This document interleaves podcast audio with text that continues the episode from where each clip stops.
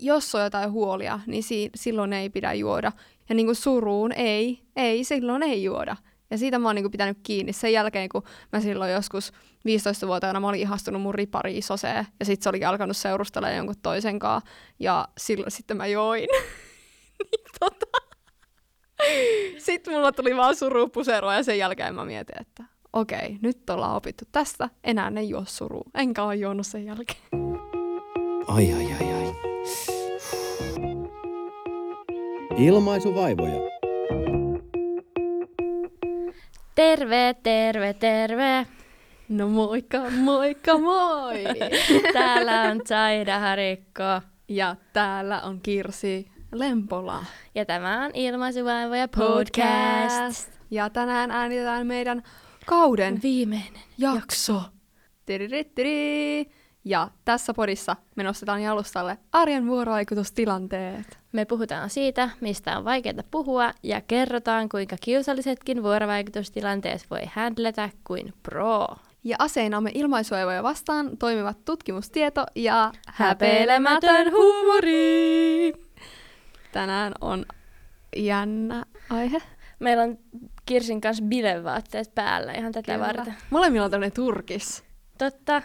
Ja mulla on glitteripaita. Ja, ja mulla on tällainen pitsipaita. Kyllä. Ai että.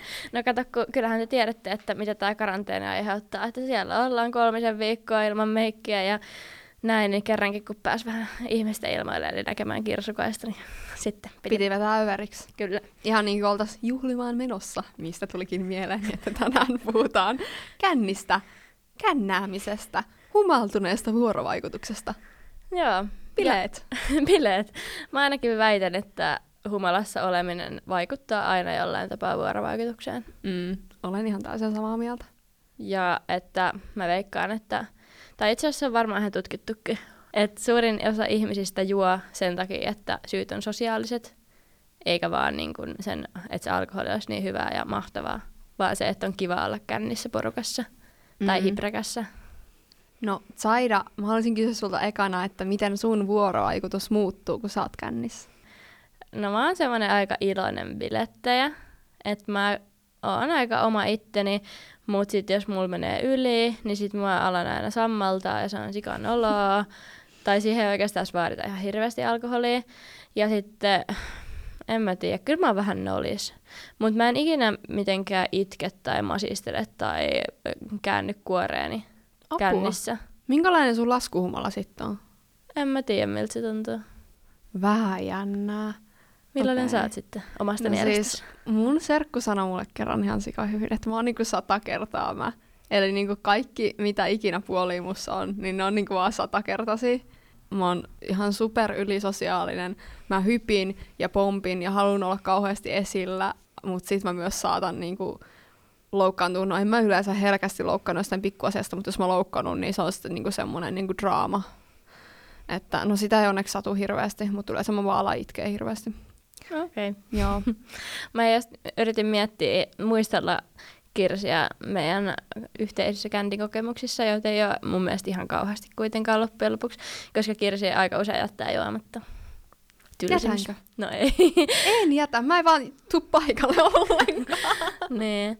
No joo, mutta mä, mun mielestä Kirsillä on aika huono viinapää. Niin on. Se mut on niinku tunnettu niinku siitä asti, kun mä join mun ekat kaljat, joskus kolmetoistavuotiaana, ä, ä, ä, sori äiti, niin tota, mua on sanottu kahden kaljan Kirsiksi. Ja asia ei ole muuttunut. Nykyään mä oon ehkä kolmen kaljan Kirsi. Eli siitä määrästä menen hiprakkaan kyllä. He, mä just kirjoitin mun muistiinpanoihin näin. Parin rinksun jälkeen, suluissa ja ilmankin niitä, villi tanssilattialla. Aika seko, kun menee yli, saattaneen sammua ennen aikojaan.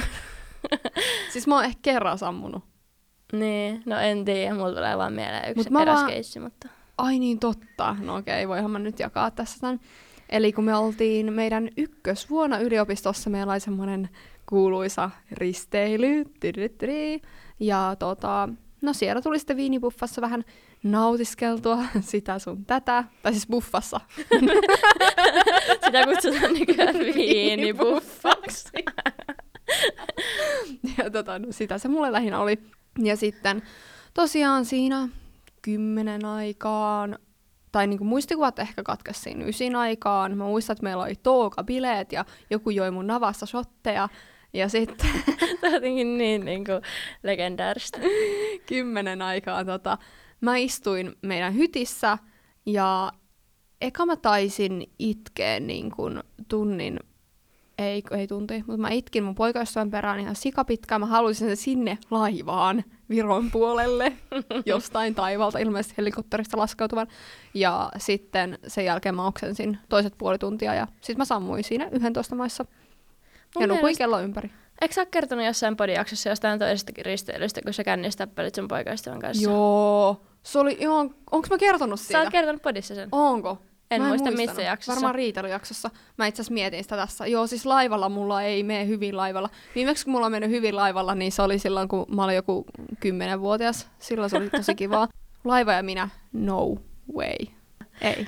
Me kysyttiin myös meidän kuulijoilta, että millaisia ne on kännissä. Haluatko sä, Kirsi, raottaa vähän meidän kuulijoiden salaista arkkua? Tai siis teidän salaista arkkuanne. Salainen arkku kuulostaa jotenkin. Se on niinku sanainen arkku.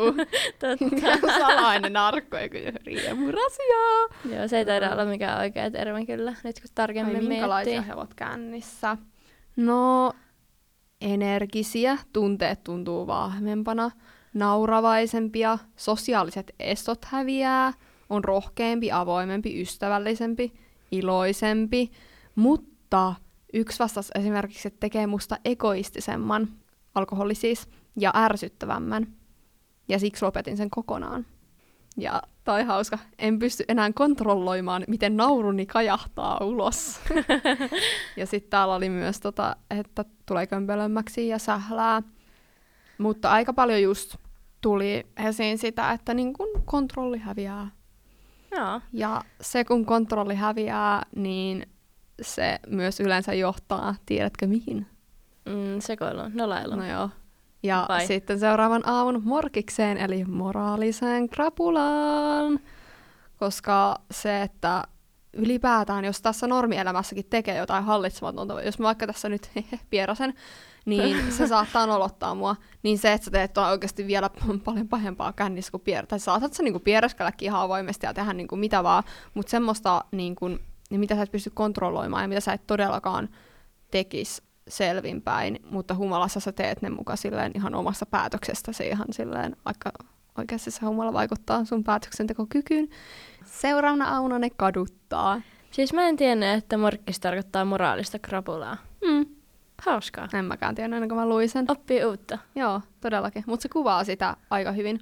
Ja tämmönen, mä luin tällaisesta meidän Meillä kotona -lehdestä haastattelua, jossa Jan Henri Stenberg, öö, mä en nyt tiedä, että olikohan tota joku psykologi vai mikä, mutta voitte käydä lukemassa Meillä kotona, jos kiinnostaa. Niin hän sanoi, että morkkis on siitä, seurausta siitä, että huijaamme itseämme ja annamme itsemme tehdä jotain, mikä on epäkypsää. Niin mun mm. mielestä toi oli aika hyvin sanottu, mitä sitten, mikä sitten kellekin on epäkypsää. Ja eniten morkkista tulee yleensä sellaiselle henkilölle, jotka on kilttejä ja tunnollisia, ja ne syyllistyy ja ahdistuu sit helposti siitä omasta mokailusta. Ja itsekeskeinen, narsistinen tai sosiopaattinen ihminen harvoin miettii jälkiseurauksia tarkemmin, joten oikeastaan voi olla aika iloinen siitä, jos sulla on morkkis joskus. Se on niin kuin merkki inhimillisyydestä ja siitä, että osaa myös ehkä vähän katua omia tekojaan. Tuleeko sulla morkkista sitten usein? No ei usein. Mulla tulee morkkis siitä, jos mä oon oikeasti, no muutaman kerran nyt ainakin yliopistoaikana, en muista nuorempana, mutta tota... on ollut siis niin kännissä, että mä niin kuin kaatuilen ja just sammallaan. Ja se, että mä tiedän, että mä oon mennyt avautumaan jollekin ihmiselle jostain asiasta, jollekin siis niin kuin just puolitutulle, antamaan jotain elämänohjeita. Ja niin kuin mä en muista oikein kunnolla, että mitä mä oon sanonut. Ja sitten varsinkin, jos se toinen tyyppi on ollut enemmän selvää, mä oon mennyt kännissä tai sössättämään, niin sen olottaa. Siis mulla on semmoinen tapa, että kun mä oon kännissä, niin mä menen ihan sika usein ihmisille, josta mulla on mikä tahansa niin kuin muistijälki, oli sitten se, että sulla oli hieno hame ala-asteella tai mä olin niin ihastunut sun yläasteella, niin mun on aina pakko mennä kertoa se. Mm. Niin tolleista mulla tulee morkkis, koska minkä takia mun täytyy mennä sanomaan.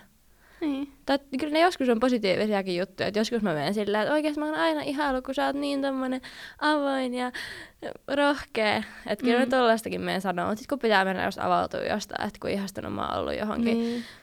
kasiluokalla, niin vois jättää väliinkin. Totta. Mut siis mulla ei ainakaan tuu silleen, no ehkä jos tosi läheisille ihmiselle saattaa tulla sanottua negatiivisia asioita, mutta kyllä mun niinku humala on yleensä silleen positiivista tai silleen, että just mä menen avautumaan silleen. Musta tuntuu ylipäätään, että mä rakastan koko maailmaa ja kaikki ihmisiä hulluna, kun mä oon humalassa, ja senkin tosi jännää. Ja mä menen tunnustamaan mun tunteita niinku kaikille, mutta yleensä se on kyllä aina silleen positiivisessa mielessä.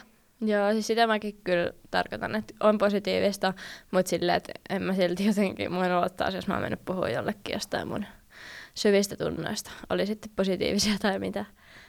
Me kysyttiin myös teiltä, että moniko teistä on kokenut morkkista, ja tähän kyselyyn meidän Instagramissa, että Ilmaisuvaivoja podcast vastasi about semmoinen reilu sata ihmistä, ja kahdeksankymmentäkolme prosenttia teistä sanoi, että on kokenut morkkista. Eli aika silleen... Ja loput on psykopaatteja, vai miten se menikään se määritelmä. Tai, tai, loput, tai loput ei käytä alkoholia, tententiin. Mutta mun mielestä oli hauska, kun täällä oli niinku silleen just känniin liittyvää morkkista, mutta sitten yksi tyyppi mainitsi myös sen, että jos on syönyt jotain niinku ylensyönnistä ja huonosta safkasta tulee morkkis. Mä tunnistan kyllä ton itsekin, mutta sitten se liittyy tosi paljon eri asioihin, ehkä vielä johonkin mielenterveyden vaikeuksiin tai niin, semmoiseen just itsetuntoon. Mietin just samaa, mutta kyllä mä itsekin mietin, että kun se alkoholijuominen ei ole pelkästään se, että juo sitä alkoholia, vaan sitten tekee mieli mäkkiä illalla baarin jälkeen ja sitten aamulla darrassa ja vähän, että kyllähän se on semmoinen kokonaisvaltainen terveyden pilaus. Uskokaa tai älkää, niin myöskin humalaa on tutkittu aika paljon. Mä luin mm-hmm. eilen ihan liekeessä tällaista Humalan tällä puolella alkoholikeskustelun uudet suunnat -julkaisua, joka on Antti Maunun tekemä. Se on muutaman vuoden takaa, onko tämä nyt kaksituhattaseitsemäntoista tehty. Niin tässä on eritelty tämmöinen jako, että kun suomalaiset juomatavat tai tällaiset juomatilanteet on jaettu kolmeen tyyppiin. Ja sitten tässä on myös kuvattu, että minkälainen vuorovaikutus näillä tyypeillä on tyypillistä. Niin ensimmäinen on pienjuominen, joka on tämän Maunun oma käsite.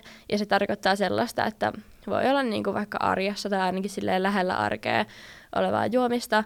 Eli nimenomaan se, kun menee yksille tai ehkä kaksille. Mm. Ja se on semmoinen niinku hiprakkameininki. Niin siinä tilassa vuorovaikutus pysyy lähellä arkea.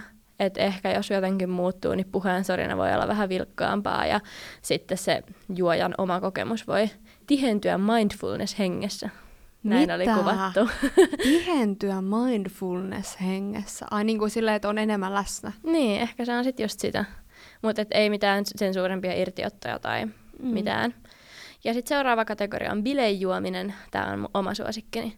Eli siinä, äh, siinä on keskiössä toisten ihmisten kohtaaminen ja hauskanpito, ja siinä vähän ylitetään jo arkea, mutta se on sellaista niin kuin kuitenkin arjesta erottuvaa aikaa, että iltaisin tai öisin tai viikonloppuisin tai tällaista. Ja bilettilanteessa odotetaan, että bilettäjät pysyvät toimintakuntoisina ja kykenevät yhteiseen hauskanpitoon. Että sitten jos joku yhtäkkiä rupeakin juomaan liikaa tai sitten taas joku ei juo, niin sitten se on vähän silleen huono, ainakin joidenkin mielestä. Ja silloin tunneilmaisut on vahvempia ja vuorovaikutus on intensiivisempää, äänekkäämpää ja kehollisempaa. Esimerkiksi yhdessä tanssimista ja laulamista ja sitten sellaista halailua, ehkä sellaista no. vähän, että ollaan vähän tavallista tiiviimmin. Mutta sitten kuitenkaan tässä bilejuomisessa niin ei saisi mennä yli, että se on vähän noloa, jos sössöttää tai sammuu tai sekoilee liikaa.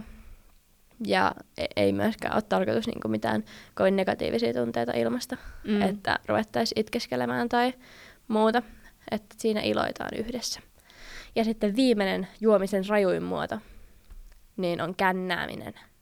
Ja se, tar- tyn, tyn. se tarkoittaa juomistilanteita, jossa arjen sääntöjä ja odotuksia ylitetään rajusti ja pitkäkestoisesti.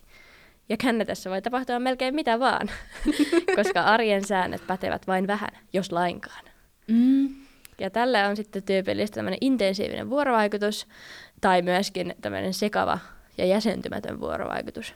Ja tunneilmaisu on erittäin laajaa tai laajalla skaalalla ja voi olla ilon lisäksi myöskin surua, kaunaa tai aggressiota, että niin kun Ilmaisu voi saada myös absurdeja ja käsittämättömiä muotoja. Uu, kaikki on mahdollista. Elämää. Kyllä. Niin just kun sanoit tuosta, että arjen sääntöjä ja odotuksia ylitetään, niin mulla tuli mieleen siitä esimerkiksi nyt tämänkin pyörii semmoinen sarja, jonka nimi on Houkutusten Sahari. En saattaa tietää, mistä puhun. Niin, tota, siis ihan, mä, mä ihan tutkimusmielessä, mä en ole aikaisemmin katsonut sitä, mutta ihan tutkimusmielessä yritin nyt tässä parina päivänä tsiikalla sitä. Että yritit oikeastaan, olet ollut yritin. Siellä ihan binge-watchingin noin, no joo, parissa. Jos totta puhutaan. Ei ole mun lempisarja, sori, sori vaan kaikille nyt, mutta tota, niin, niin, katoin kumminkin sitä. Ja tuli mieleen siis, että miten paljon oikeasti alkoholilla vaikka selitetään jotain pettämistä, tai jotain niinku semmoista, että menee yli rajojen. Kun musta tuntuu, että ainakin mulla on silleen, vaikka mä olisin kuinka kännissä, niin kyllä mä tiedostan sen, että missä menee ne rajat, niin kuin vaikka oman parisuhteen suhteen. Näin. Mä ehkä uskon silleen, että samat asiat pystyisi tekemään kännissä ja selvinpäin, mutta se kynnys vaan madaltuu mm. kännissä. Tai se harkintakyky ehkä sitten. Niin. Että ehkä sitten kuitenkin olisi valmis pettää puolisonsa myös selvinpäin, mm. mutta sitten on vähän helpompaa. Totta. Toi on kyllä semmoinen aihe, mistä mä haluaisin tietää lisää. Ja jos joku, jollakin on kokemuksia, niin voi kertoa minulle, koska itse en niin kun, mun mielestä se ei ole tarpeeksi hyvä syy. Ja sitten vielä tuosta Antti Maunun julkaisusta, mistä mä äsken puhuin, niin siinä oli aika hyvä, mitä mä en ollut ehkä tajunnut, niin on se, että sen lisäksi, että alkoholi on aineena huumaannuttava ja vaikuttaa ihmiseen, niin humalakäyttäytymiseen vaikuttaa myöskin ne sosiaaliset odotukset, mitä liittyy siihen kulttuuriin, missä juodaan. Et esimerkiksi Suomessa on niin kun, yhden toisen tutkimuksen mukaan, mitä mä luin, niin on kaikki kirjoittamattomia sääntöjä. Niin sellaisetkin vaikuttaa siihen. Tämä oli siis Niina Pietilän gradusta. Tämä on aika vanha, tämä oli kaksituhattayksi vuodelta, mutta mun mielestä pätee kyllä edelleen. Mm. Elikkä että suomalaiseen humalakulttuuriin liittyisi myös se, että on suotavaa juoda paljon, mutta ei saisi kuitenkaan näyttää sitä omaa humalatilaa kauheasti. Ja sitten, että se on vähän semmoinen kilpailuasetelma, että se on ihailtavaa, jos joku pystyy juoda kauheasti ilman, että se näkyy niin kuin hänessä ollenkaan. Ja sitten se, että suomalaiset usein pitää koko ajan aika tarkkaa kirjaa siitä, on paljon on juonut. Että aika moni osaa varmaan sanoa, että joo, mä join seitsemän bissejä tai joo, mä join kaksikymmentä bissejä. Että se on niinku semmoinen saavutus, että on juonut paljon, mutta ei kuitenkaan ole kännissä eikä tule krapulaa, että jotenkin aika outoa, mutta aika tunnistettavaa. Siis mä aina, mä muistan, kun mä aina teininä kyselin kaikilta, silloin kun juttu, piti kysellä kaikilta, monta sä oot juonut, monta sä oot juonut, mä oon juonut tämän ja tämän verran. Ja se oli jotenkin semmoinen, niin kuin, se vaan piti tietää, että montako kaikki on juonut, että silloin muka pystyisi arvioimaan toisten humalatilaa, mutta eihän sillä pysty, koska mulla on jo silloin ihan sairaan huono pää on edelleen, ja monilla muilla oli paljon parempi pää kuin mulla.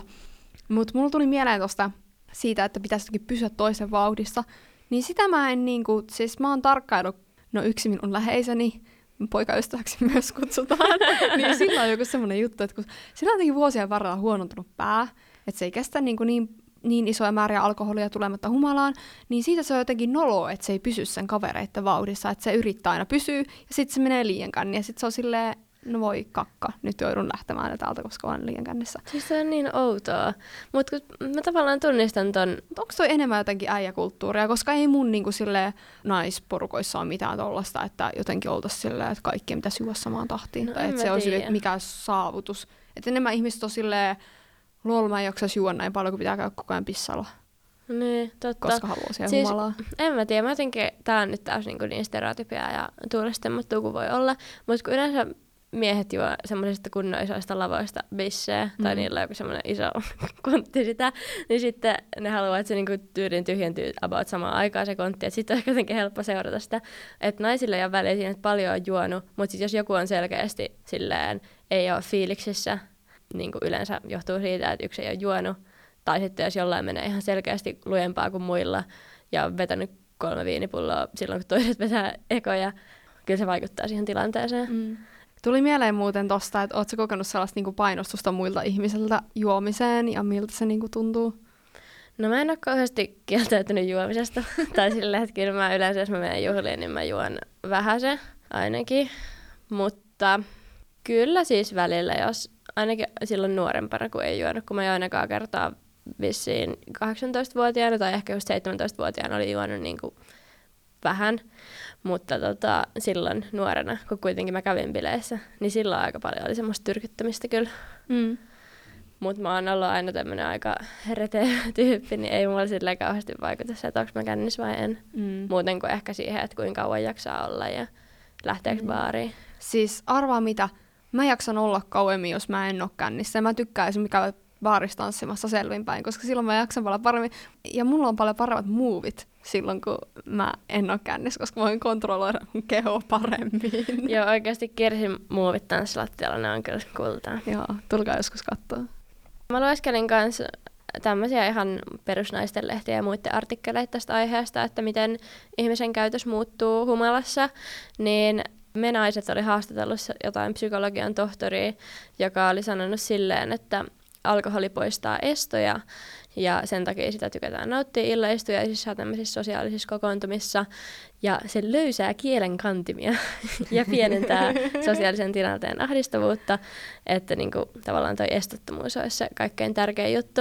Mutta sitten se mainitsi myös sen, että parin juoman jälkeen jo ihmisten tunteiden käsittely heikkenee, eli sitten ei ole niin iso kontrolli niistä omista tunteista, että sitten monella saattaa olla se, että vaikka a- rupeaa avautumaan, tai sitten saattaa just sanoa niitä positiivisia tunteita tosi paljon, että alkoholilla olisi just se, että se poistaa estoja ja höllentää sitä, että miten tunteita käsitellään. Mm. Ja sitten jos joku jollain on taipumusta niin kuin ilkeellä tai jotenkin, mä en ole kyllä kauheasti törmännyt sellaisia ihmisiä, ainakaan niin kuin nuorissa, mutta semmoinen ilkeillä voisi olla merkki just siitä, että on vähän käsittelemättömiä ongelmia ja sitten ne puskee sieltä just kun ne estot madaltuu. Mm. Se mitä olin sanonut siitä asti, kun ensimmäiset tota, niin, niin, hörppyni vetäsin silloin yläasteikäisenä, niin oikeasti jos on jotain huolia, niin si- silloin ei pidä juoda. Ja varsinkaan niihin huoliin ei pidä juoda, koska ne vaan moninkertaistuu. Ja niin kuin suruun ei, ei, silloin ei juoda. Ja siitä mä oon niin kuin pitänyt kiinni sen jälkeen, kun mä silloin joskus viisitoistavuotiaana mä olin ihastunut mun ripari isoseen. Ja sit se oli alkanut seurustella jonkun toisen kaa. Ja silloin sitten mä join. Tota. Sitten mulla tuli vaan surupuseroa ja sen jälkeen mä mietin, että okei, nyt ollaan opittu tästä, enää ei juo surua, enkä ole juonut sen jälkeen. Toi on ihan superhyvä pointti. Mulla on kanssa ollut aina se, että mä juon vaan silloin, kun mulla on valmiiksi hyvä fiilis ja yleensä se on just bileis. Jos mä oon menossa kaverin tupareihin tai viettää uutta vuotta tai mitä tahansa tällaista kivaa synttäreitä viettää, niin kyllähän mulla silloin on hyvä meininki. Mm. Että mulla ei ole oikeastaan edes kokemusta sellaisesta, että niinku jois surunsa. En usko, että parantaa asiaa yhtään. Mm-mm. Mutta varmaan moni voi samaistua siihen, että saattaa juoda rohkaisuksi. Ja mitä just tuossa äskenkin puhuttiin, niin musta tuntuu, että no mä en henkilökohtaisesti kaipaa mitään rohkaisua, koska musta tuntuu tavallaan, että mä oon jo sel- sellaisella tasolla, että sit kun jengi juo muutaman juoman, niin sitten ne laskeutuu sinne mun tasolle. Ja sitten voidaan yhdessä pitää hauskaa. Että mä en niin kuin silleen, mä oon valmiiksi jo vähän silleen sekopää. Jep, mäkin kyllä luotan itseäni enemmän selvinpäin kuin vaikka kahden, kaksi shottia putkea sitten. Mm, jep, todellakin. Mutta teistä neljäkymmentäviisi prosenttia sanoi, että te ootte joskus juonut rohkaisuksi. Olisi ja pitänyt tajuta kysyä, että millaisissa tilanteissa? Mm. No siis mä esimerkiksi luin tuosta samasta tutkimuksesta, muistaakseni missä säkin oot tässä puhunut, eli tuosta Antti Maunun tutkimuksesta. Siitä, että miesten ja naisten juomismotiivit poikkeavat toisistaan. Ja se ero on havaittavissa esim. Silloin, kun tuon tutkimuksen haastattelut siis puhuu alkoholista rohkaisujuomana. Ja miehet ottavat naisia useammin rohkaisuryppyjä lähestyessään vastakkaista sukupuolta. No siis, no niin, siis tossa mielessä ehkä. Että jos nyt vaikka on menossa johonkin verkostoitumaan, ja sitten siellä on ne skumppalasit, niin kyllä se tuo vähän turvaa, että on jotain, mitä voi ensinnäkin pyöritellä siinä käsissään. Mm. Ja sitten kun se vähän edes vaikuttaa, että tulee sellainen pieni tunne siitä, niin kyllä se nyt vähän antaa silleen vapautta. Mm. Mutta en mä tiedä, mä sitä Mut se, että niinku miehet oikeasti, niinku oikeasti ottaa vaikka sitä, tai nämä on mun kokemuksia, että jengi niinku ottaa oikeasti kunnollista juomaa, ja sitten menee ihan niinku ympäri päässä iskemään jotain, niin en mä tiedä, että toimiko sekään. Ja kyllä mulla on tullut siis Öö, mä muistan yhden semmoisen vähän innoittavan kännitilanteen, jossa tota, itse asiassa mä olin itse tosi humalassa. Meillä oli lukion ei lukion päätti. Joku niin kuin, olin lukiossa ja sitten oli kesäloma alkoi. Ja tota, sitten mä olin siis ihan tuhannen päissään ja sitten mä menin baariin jonkun niin kuin äijän kyydillä, joka oli selvinpäin tietenkin ajoautoa. Jonkun niin kuin ihan random tyypin, joka oli tullut sinne meidän johonkin kotipileisiin viemään jengiä. Ja tota... Sitten kun mä lähdin siitä autosta, niin se väkisin pussasi mua, koska mä olin niinku semmoisessa haavoittuvassa asemassa, että mä en niinku kyennyt puolustautua sitä. Ja se oli ihan hemmetin ällöttävää. No okei, toi ei liity siihen, että se olisi huvalassa, mutta sit mua tikkapaarissa joku on tullut ihan suoraan puristelemaan persettä ja niinku läppimään. Niin se, että se eskaloituu tuohon se, että haluat lähestyä jotain naista, niin ei, kuule, jää mieluummin sinne kotiin vaikka sitten. Kaikenlaista, mutta tota kyllä kuulee tosi paljon, että on joutunut niin kuin häirinnän kohteeksi baareissa. Mm. Itse en ole onneksi joutunut, mutta suurin osa varmaan naisista on. Ainakin semmoisen käsityksen on saanut. Ja sitten semmoinen yksi vakavampi aihe, mikä liittyy tähän alkoholin käyttöön, on aikuisten alkoholin käyttö lastenseurassa. Mulla on sellaisia aika hyviä kokemuksia siitä, kun mä oon ollut pieni ja meidän perheessä on käytetty alkoholia, että mä en ole koskaan nähnyt mun isä juovaa enempää kuin yhden kaljan kerrallaan jossain niin kuin lomareissulla.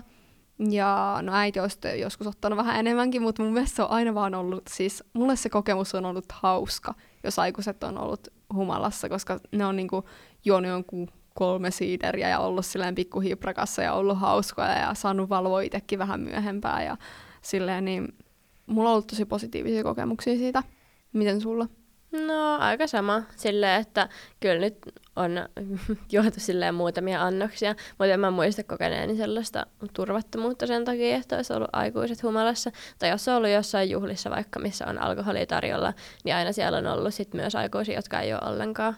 Mm. Ja varmaan just ihan lasten takia, että mun mielestä se on aikuisten velvollisuus, että ja on joku selväpäinen ihminen huolehtimassa mm. lapsista. Siis todellakin. Tai todellakaan ei lapset ja alkoholi kuulu yhteen, mm. edes tolleen välillisesti. Öö, ja mä luin tuollaista Sanna Kaivosojan tutkimusta, joka käsitteli lasten kokemuksia vanhempien ongelmallisesta alkoholin käytöstä. Ja tää oli tämmöinen pro-gradu-tutkielma. Tuon tutkimuksen mukaan lasten, lapset sanoo, että alkoholin käytössä ei ole heidän mielestään mitään hyvää. Ja niiden lasten, jotka osallistuivat tähän tutkimukseen, niin niiden mukaan se kokemus oman vanhemman alkoholin käytöstä oli niin kuin poikkeuksesta negatiivinen.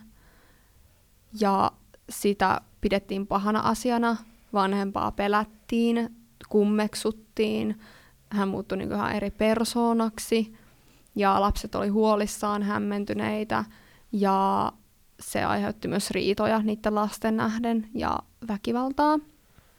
Ja esimerkiksi tässä yksi lapsi oli ajatellut sillä tavalla, että se vanhemman alkoholin käyttö saattaa johtua siitä, että ne lapset leikkii liian hurjasti ja kova-äänisesti ja sitten se vanhempi ei jaksa sitä leikkimistä ja sitten sen takia juo. Eli ne lapset tosi helposti ottaa sen syyn myös itteensä, että vanhempi juo. Ja tässä oli yksi tämmöinen, kun tämä tutkimusmateriaali oli esimerkiksi tällaisena teksteinä ja kirjeinä, niin yksi lapsi oli kirjoittanut näin. Omasta äidistään. Eli kun olimme äitini veljen häissä, silloin äiti joi kaikkea kaljaa, viinaa, viiniä.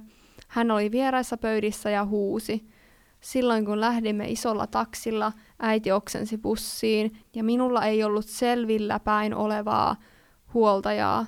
Isäni oli silloin töissä eikä tiennyt mitään. Mutta tiedätkö, onko tuossa tutkittu alkoholistien lapsia? Siis just alkoholiongelmaisten. Niin, että sehän tota, nyt on ihan... Lapsia. Tai mun mielestä ei ole edes verrattavissa alkoholiongelmaisen ihmisen juominen. Mm. Ja tämä juominen, mistä me nyt ollaan pääosin tässä puhuttu.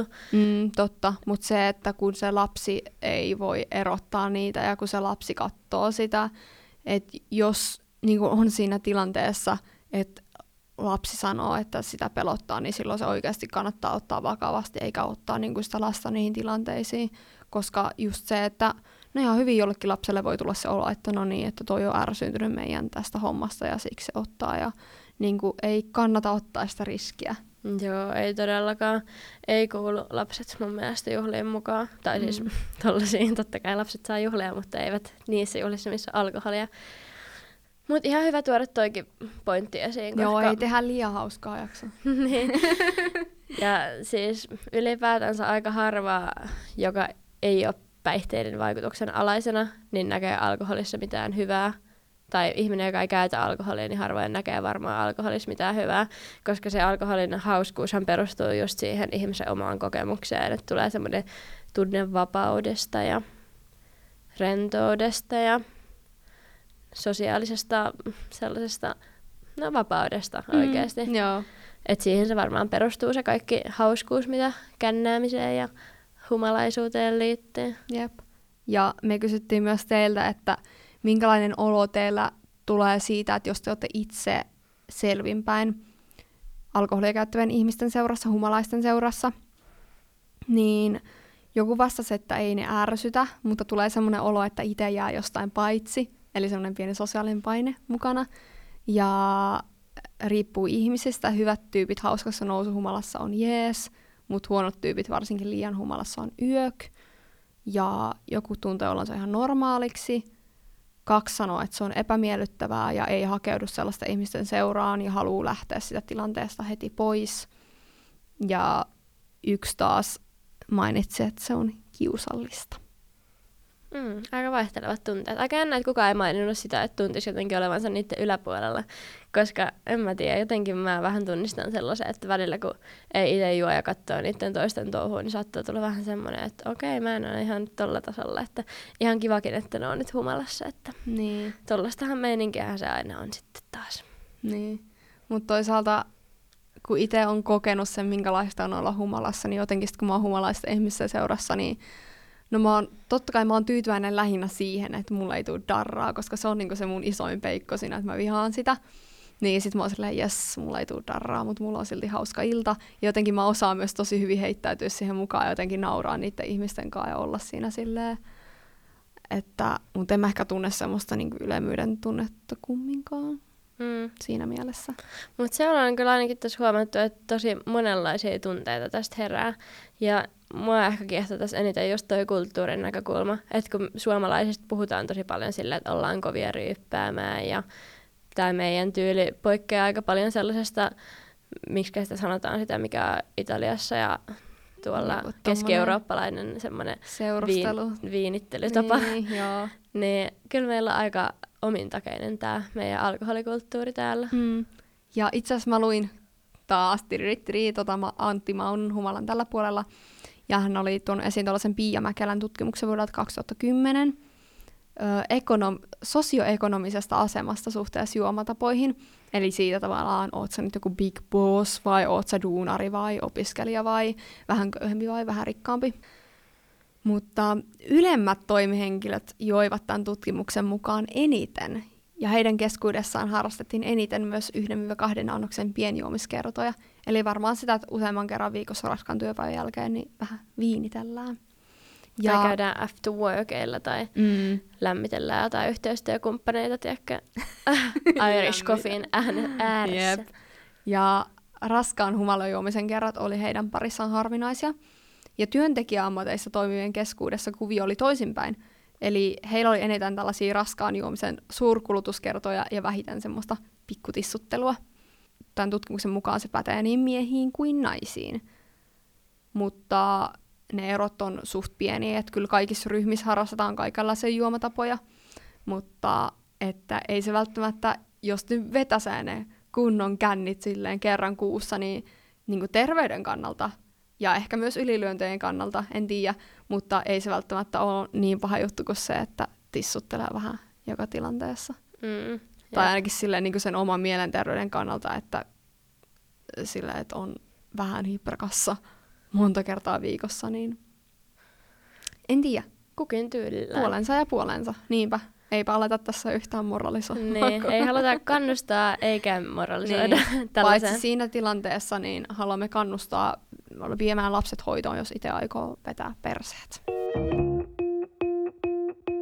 Ja nyt Tsaida, mulla on tämmönen pikku haaste sulle. Sä saat valita kummasta juomapelistä sä tykkäät enemmän ja sitten mehän pelataan sitä. Okay. Eli mun kaksi lempparia, Most Likely ja Never Have I Ever. Mm. Eli en ole koskaan ja... En mä oikein tiedä, kumpi olisi meidän kuulijoille antoisampaa. Niin. Niin, no vaikka Most Likely, koska no. te olette oppinut pikkuhiljaa tuntea meitä, niin tiedätte, että... Niin. Voitte arvata, että kumpi todennäköisemmin. tehdäänkö me silleen, että me osoitetaan toisiamme ja sitten me sanotaan ääneen, että mitä me osoitettiin. Joo. Okei, okay, kumpi on todennäköisemmin myöhässä? Kirsi. Kyllähän se olen minä. Turha tästä sanoa mitään. Mut tänään Kirsi seisoi studion edessä kiltisti. Mä tulin tänne kymmenen minuuttia etuajassa. Kun mä kurvasin pihaan. Kun tää oli eri studio. Me äänetään siis tää Studio Empirella koronatilanteen vuoksi. Voimme suositella lämpimästi. Joo, kyllä. Studio Empire löytyy I G:stä. Kumpi todennäköisemmin ottaisi nännikorun? Joo, Tsaida. Minä. Joo, Tsaida. Koska mä oon oikeastaan joskus miettinytkin sitä, että jos mun pitäisi ottaa joku lävistys, niin mä ottaisin nännikorun. Mua ällöttää toi, siis mulla on tosi herkät nännit. niin, niin tota, no mullakin. Siis semmoset, niin, että mua ällöttää, että niihin suurin piirtein koskee ollenkaan. Niin se, että mä ottaisin jonkun korun, niin... No okei, okay, vähän sama, mutta silti. Hyvä, sä oot vähän jolo. Okei, okay, älyt saada. Kummasta todennäköisemmin tulisi pornotähti? Kirsi. Kirsi. Kirsi on kyllä meistä varmaan kokeilun haluisempi. Niin. Oissa se, no mä oon parisuhteessa nyt, niin en ehkä parisuhteessa, mutta joo, siis niin kuin, miksi ei? Mut siis, no miksi jo, tai siis ette tule näkemään mitään seksteippejä, tai no en saa. Tästä okay, on no, hyvät niin. Klikkiotsikot meidän podille. Känni, vai pornotähti kuviossa. Jep, älä vaan. Okei. Okay. Kumpi todennäköisemmin sytyttäisi talon palaamaan? Kauhet, en mä tiedä. Sano nyt. No mä sanon itteni. Mäkin sanon itteni. Tiedätkö miksi? No. Koska mä oon niin kömpelö, että mä jätän niinku levyjä silleen ihan niinku säännöllisesti päälle, vahingossa tietenkin, ja niinku säädän tosi paljon kaikkea, niin mä uskon, että kyllä se voisi tapahtua. Okei, okay, siis kun mulla on se, että kun tulipalo on mun pahin pelko, niin musta tuntuu, että tää on tiedäkö semmonen, miksi sitä kutsutaan... Itseään toteuttava ennustus. Nimenomaan. Että mä joskus vielä itse aiheutan se itselleni. Voi hitto. Menipä syviin vesiin. Kyllä. Tätä joku toinen kysymys täältä. Okei, okay, viimeinen kysymys. Kumpi todennäköisemmin myisi jonkun sisäelimensä? Kirsi. Kirsi. En osaa kyllä kauhean hyvin perustella. No... Kun en mäkään sillä niinku rahankilto silmissä ole, mutta siis kyllä mä nyt, no kyllä mä nyt ehkä voisin kumminkin jonkun semmoisen hyödyttämään. Mä uskon, että ne on ihan hyvässä kunnossakin sinänsä, että kun ei liikaa höystä sillä alkoholilla sitä maksaakaan ja näin, niin paitsi maksaa varmaan tarvinnut, eikö perna voi, eikö, minkäs tässä voi lahjoittaa? Munuaisen, eikö eikö munuaisen kaksi? Joo, mutta mun suvussa on munuaistautia, niin... en olisi ikinä arvannut, että tämä meidän keskustelu menee tähän. Okei, okay. okay. Mutta hei, meillä ei ole enää mitään muuta tällä ilmaisuvaivojen kolmoskaudella jäljellä. Kaikki kuin... on sanottu, kyynelet padottu, silmistä säike on kadonnut. Kirsi haluaa näkää räppibattle, niin kuin ykköskauden päätösjaksossa. Mä kyllä vähän haaveilin siitä, mutta sitä ei nyt tule, sori vaan. Pistäkää palautetta meille, mitä haluatte neloskaudella, ja päätetään tämä kausi Viikon Pieruun! Tällä kertaa taas Viikon Pierun tarjoaa vava piste fi, eli sieltä keskusteluista poimittu. Olin töissä kassalla ja hirveät ilmavaivat. Tuli tauko asiakkaista, niin päätin hyödyntää tilaisuuden, kyykistyin kassan taakse ja otin ilman raikastin pullon peittääkseni hajun. Piereskelin siis kassan takana, samalla raikastinta persettäni kohti suihkutellen, kun kuulin... Anteeksi, onko tämä kassa auki? Katsoin ylös ja asiakashan siinä tuijotteli. Aloin vielä nauramaan ja punaisena hiitellen meni se palvelutilanne. Mun valuu kyyneleet silmistä. Tää on hyvä lopettaa. Ja oikein mukavaa kevään jatkoa. Ja pysykää jos et, terveinä. Jos ette muuta keksi, niin vetäkää kalsarikän... kalsarikännit kotona, koska korona rajoittaa meidän sosiaalisia kontakteja. Kyllä. Moikka!